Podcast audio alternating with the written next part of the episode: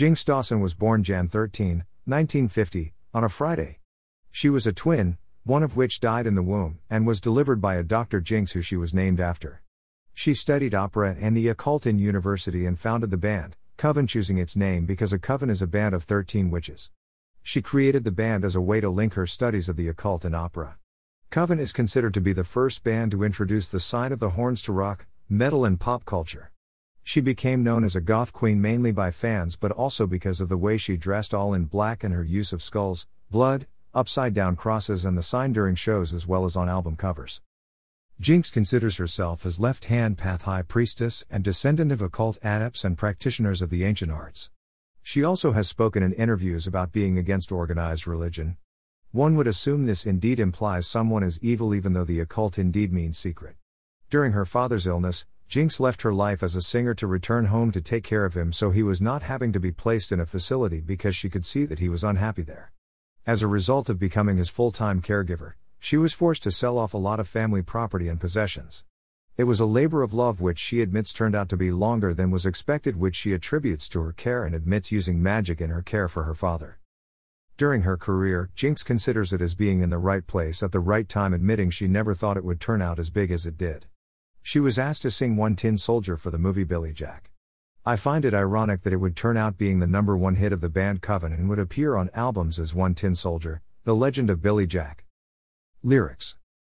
Listen, children, to a story that was written long ago about a kingdom on a mountain and the valley folk below. On the mountain was the treasure buried deep beneath a stone, and the valley people swore they'd have it for their very own. Go ahead and hate your neighbor, go ahead and cheat a friend, do it in the name of heaven. You can justify it in the end. There won't be any trumpets blowing come the judgment day. On the bloody morning after, One Tin Soldier rides away, so the people of the valley sent a message up the hill asking for the buried treasure. Tons of gold for which they'd kill. Came an answer from the kingdom: with our brothers we will share all the secrets of our mountain, all the riches buried there. Now the valley cried with anger, mount your horses, draw your sword.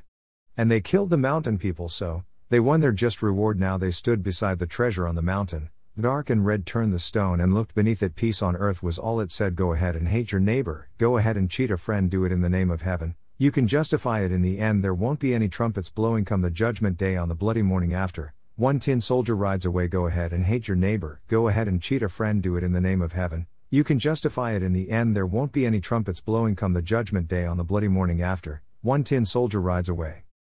Written by Dennis Lambert and Brian Potter. I was introduced to this song by a friend, who would sing it to me all the time before we would say goodnight and log off our computers, who was from Indiana as Jinx is. It was through that friend that my interest in Jinx grew, and I have learned much over the years. As ironic as it was that Jinx herself considers this song to be no big deal until it was, I now enjoy her music from her band Coven.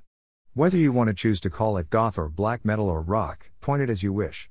During goth sets that I attend in Second Life, I often will request a Coven tune. For me, that includes One Tin Soldier. Jinx and this song have taught me a lot, helping me deal with and find comfort in dark times during the lows of mental health.